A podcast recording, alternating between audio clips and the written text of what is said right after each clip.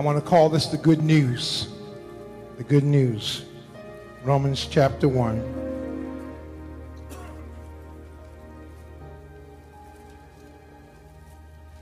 Beginning at verse 11, I'm going to read down to verse 18. Thought will be coming out of verse 16. Here begins the reading of the word, reading out of the New International Translation. Verse 11 I long to see you so that I may impart to you some spiritual gift to make you strong. That is, that I might be mutual, that you may be mutually encouraged by each other's faith. I do not want you to be unaware, brothers, that I planned many times to come to you, but have been prevented from doing so until now, in order that I might have a harvest among you, just as I had among other Gentiles. I am obligated both to Greeks and to non Greeks, both to the wise and the foolish. That is why I am so eager to preach the gospel also to you who are at Rome. Verse 16, the text I am not ashamed of the gospel because it is the power of God for salvation of everyone who believes. First for the Jews, then for the Gentile. For in the gospel, a righteousness from God is revealed, a righteousness that is by faith from first to last, just as it is written, the just shall live by faith. The word of the Lord.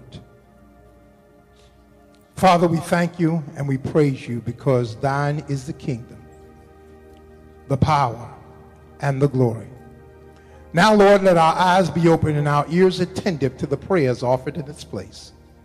Arise, O Lord, and come to your resting place, you and the ark of your might. Let your priests, O Lord, be clothed with salvation. Let your saints rejoice in your goodness. O Lord God, do not forget your anointed one and remember the great love that you promised to David, your servant. Father, anoint us, prepare us, Open the eyes of our understanding that we might receive the anointing and power that comes from your Spirit. In Jesus' name, amen. amen. You may be seated.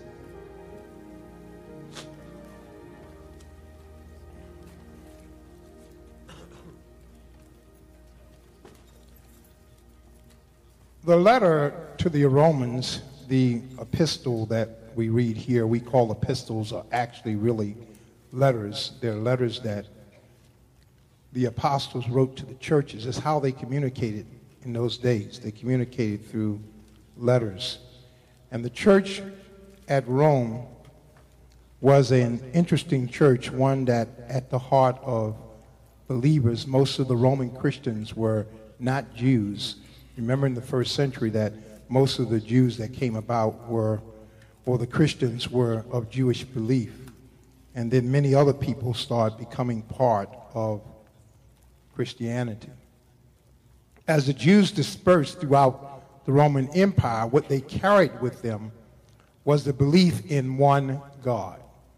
Most all religions at that time were what we call polytheistic. They were religions that believed more than one God at the same time. And when Christianity came on the scene, it also represented this continual belief from Judaism in the one true God. It was a belief that many did not want to embrace. It was what Jesus taught in the gospel. He referred to the one true God as the Father. He talked about God as Father, making him more personal. Some people by slang refer to God as the man upstairs or some other generic name. God itself is a generic name, Elohim, or the El of God is the generic name. It's really not a personal name for God, but we use it quite a bit when we refer to him, even though we think personally. It is why the revelation of the name of Jesus became important because according to Ephesians 3:15, everything, the whole family in heaven and earth was to be named after Jesus becomes important. But I think as we look at Romans, one of the most important issues to me of the good news is to define again and constantly bring to our mind what good news is, what it really represents, what we really call the gospel. And when we understand that Jesus brought a new message, a message that was not seeped into deep theology or into philosophical jogging or even in theological understanding, he was bringing good news because he was helping people to understand that you cannot reach God by following rituals and going into all sorts of things just because you give, just because you sing certain songs, just because you're in an anointing like this. You can't reach God that way. You have to reach him through the gospel message. So verse 16 says, I am not ashamed of the gospel. The Greek word for the word gospel here is the word evangelion, and that word means good news. In, in the Greek, it means good news. So the evangelium, the gospel message, is the good news. What is the good news? Well, there are three things that, that bring us to understanding the good news. Let's, let's outline the text. He says, I'm not ashamed of the gospel. So there are three points to the gospel here. First of all, it is the messenger who brings the gospel, the voice. Number two, it is the message, the substance of what he is to bring. And number three, it is the method. So we have the messenger, the message, and the method. That's extremely important. So let me, let me explain to you where we are. The messenger. It is important that the messenger be pure before he receives the message that he's going to bring. Now, now keep in mind that as a messenger of God, you don't have to comprehend the whole message in order to give the message. Because as being a vessel, all you're doing is being a conduit for the anointing to flow through you. So that God can do what he has to do. You don't know sometime when God gives you a message why he's giving you that message for that person. But that person who receives it will receive from God what God wants them to get.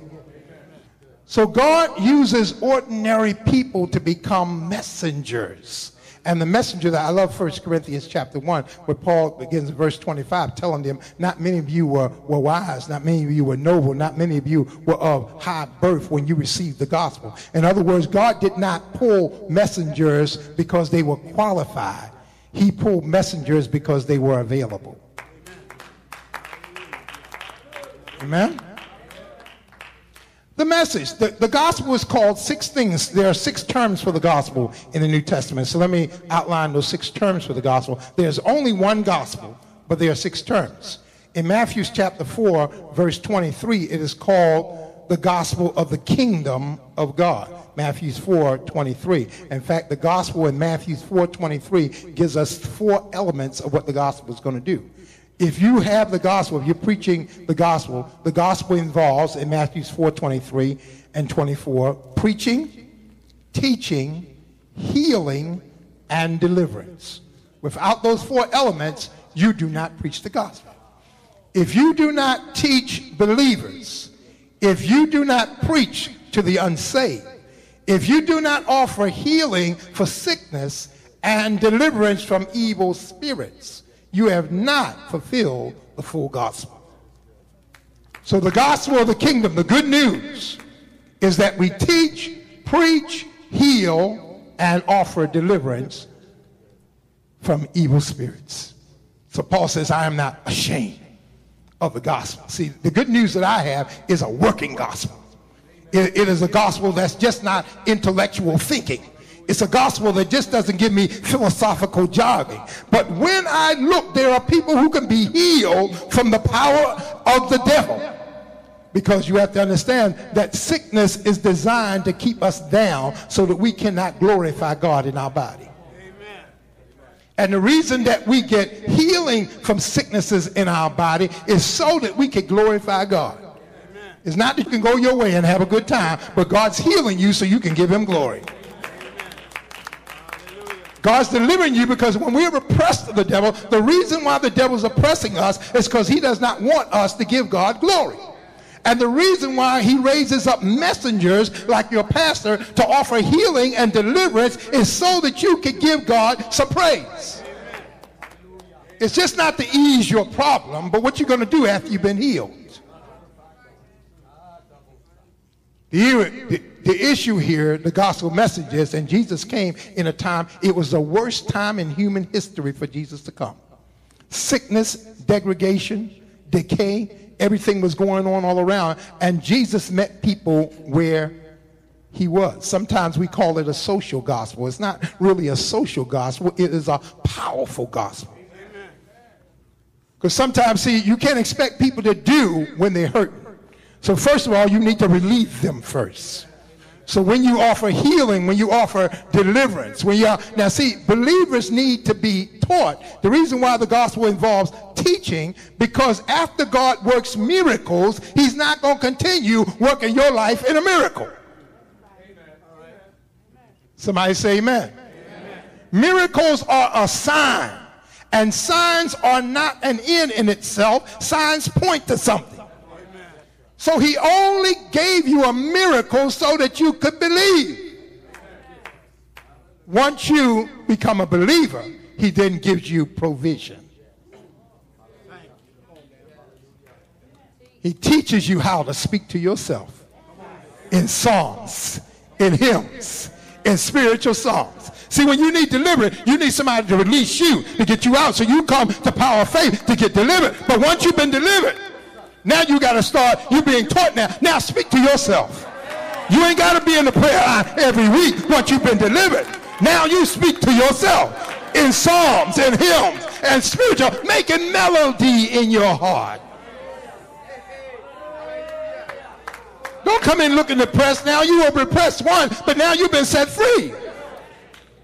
That's what the gospel is all about. It is, it is to release you, and once you've been released, the teaching is speak to yourself. Tell your neighbor, speak to yourself. So you, you, you think you're waiting to get here for the healing service every, every, every time Pastor do it at 6 o'clock on the Sunday. You're waiting to get here on Sunday morning every Sunday. Yes, yes. And when you're a non-believer and your faith is low, you need to get here and come so you can get your faith built up. But once you've been built up, you don't have to keep being dependent.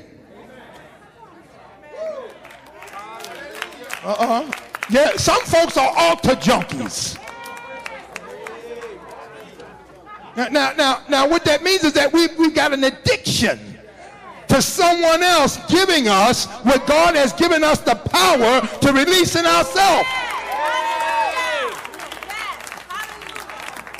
Bishop is not trying to be an end in himself. He's not your savior. Jesus is your savior. He's only trying to help you to reach up so that you can speak to yourself.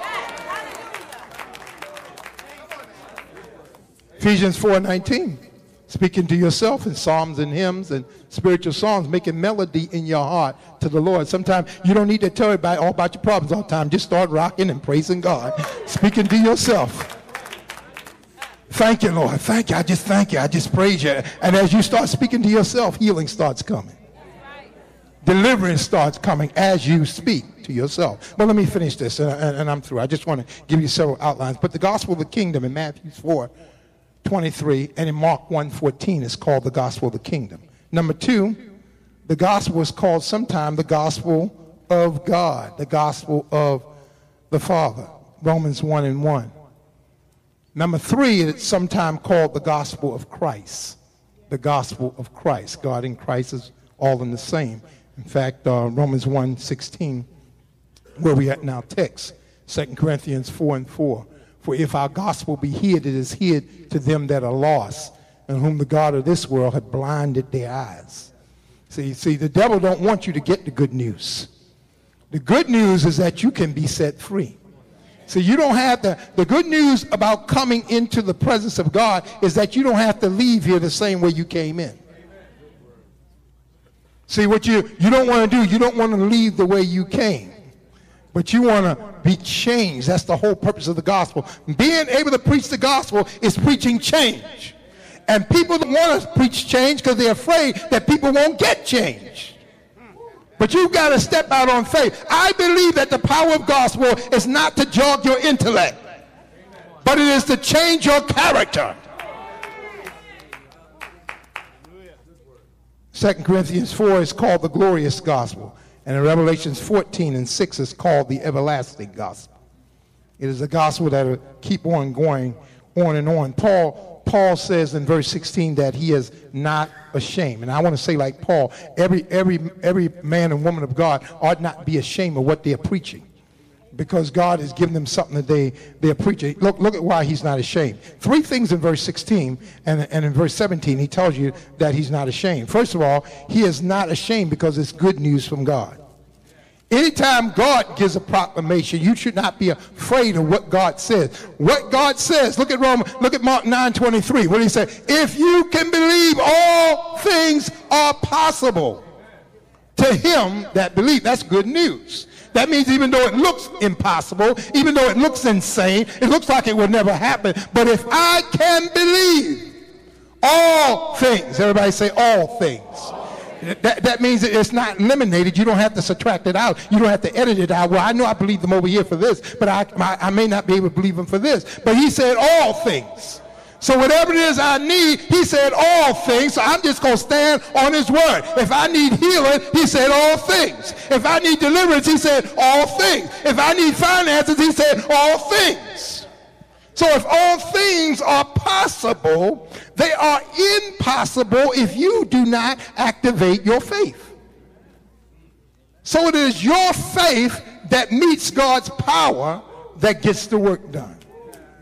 Because he's able if you are capable. Let me say that again. He is able because he has the power. If you are capable of opening your mouth and not being ashamed, See, some folks are ashamed to get up and raise their hand and just admit that they have they need help. They're afraid sometimes of walking down. You don't need to be ashamed. Because this, this, is, this is the power of God. But what if it don't happen? Don't let Satan fill your head with doubt. What if I don't get it? It's not a question of what if it don't get it. What if you do get it? What you going to do if it didn't? Go about using it selfishly or you going to praise and glorify God? It is good news from God. God can change your character. Number two, it is the power of God to save. Now, the word salvation in the Greek means to add a salve. It means to put something on a sore, like a bandage.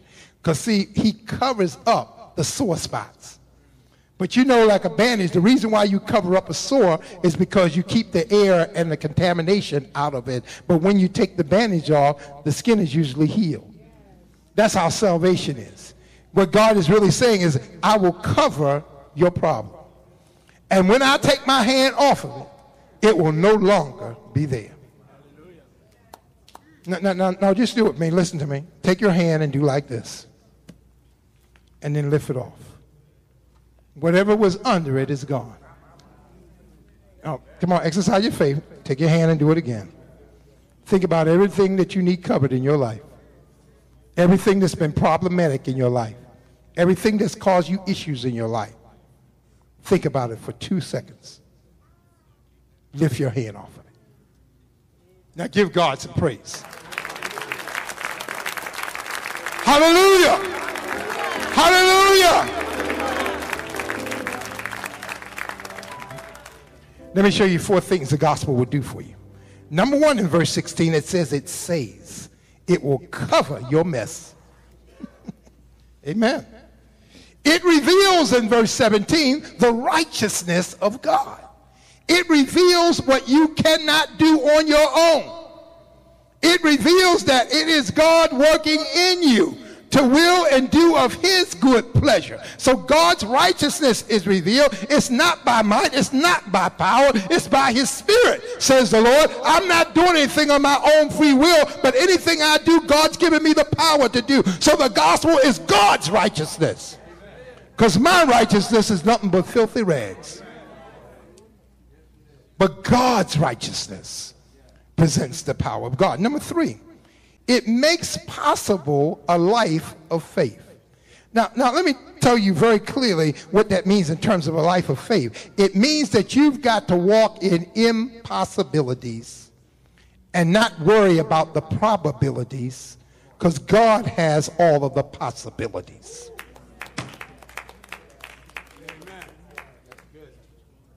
I'll say it again.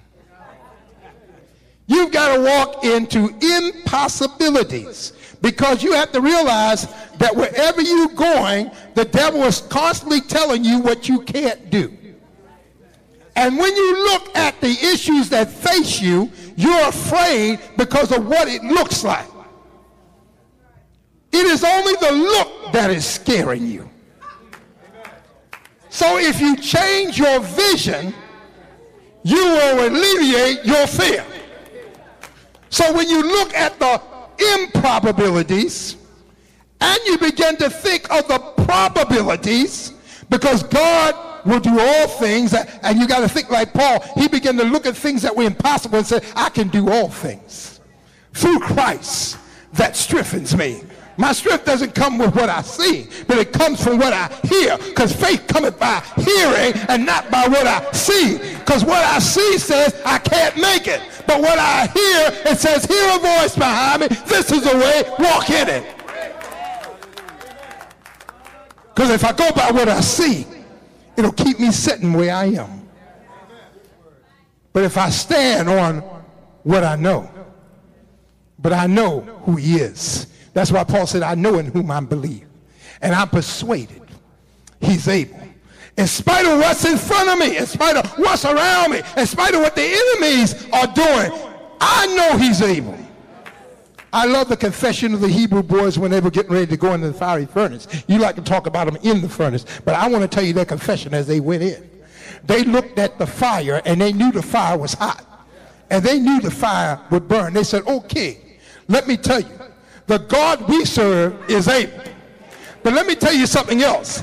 Even if he doesn't do it, we know that he's able. In other words, you got to know God is sovereign even when he doesn't meet you today. You know that he could do whatever he want to do even if it doesn't happen today. He can do it when he gets ready. And that's why somebody said, you can't make me doubt him. I know too much about him. Now, now, now, here's what I want you to do. If you think about where you've been, not about where you think you're trying to go, but where you've been. You've gone too far. He got too much behind you for you to worry about what you got to face in front of you. Get your vision off of that and focus on Hebrews 12 and 2 that says, looking unto Jesus, who is the author and the finisher of your faith, who for the joy endured the cross suffered the shame. What did he do? What, what, what, what I see facing me, my tomorrow, I don't know how I'm going to make it today. But your yesterday has already been taken care of. You know what I tell people? The worst that can happen to you happened at Calvary. Amen. So the best is yet to come. Because anything, all the worst was at Calvary. So the best is yet to come. So the gospel saves. It reveals the righteousness of God. And number three, it makes possible a life of faith because you have to walk in what you hear and not what you see. That's what messed Israel up because two, ten spies went out there and said, we see ourselves as grasshoppers. I didn't ask you to go out and talk about what you see. I asked you to go out and talk about what the word says. The word says, I'm saved, I'm healed, I'm free. So if, if that, he sends the word in Psalm 107, verse 19 in trouble, and 22, deliver us out of our sin. He sends the word to heal, he sends the word to save, he sends the word to deliver. That's what God does through the word. It also delivers us from the wrath of God. God's got some wrath that's getting ready to come down, but the, but the gospel, gospel will save you. Let me tell you about the shame. Verse 16, he says, I'm not ashamed because some people are ashamed. We fear two things in particular. Number one, we have intellectual shame. Some of us are ashamed of looking stupid. If you tell someone that the anointing was all over you today, you think you're going to be looking stupid. What do you mean the anointing was all over you today? The power of God. You, you, you fear intellectual shame not being able to comprehend in your mind what's happened in your flesh. And you see, let me tell you, you can't explain it because in John 9, when the man who was blind, they said, Don't you know that that man healed you was a sinner. Don't you know that Pastor Mike ain't all of that? And he ain't this. Look, let me tell you something. I can't get into the intellectual jargon. I don't know what gossip you heard. But I'm going to tell you, I know is that I was blind. And now I see.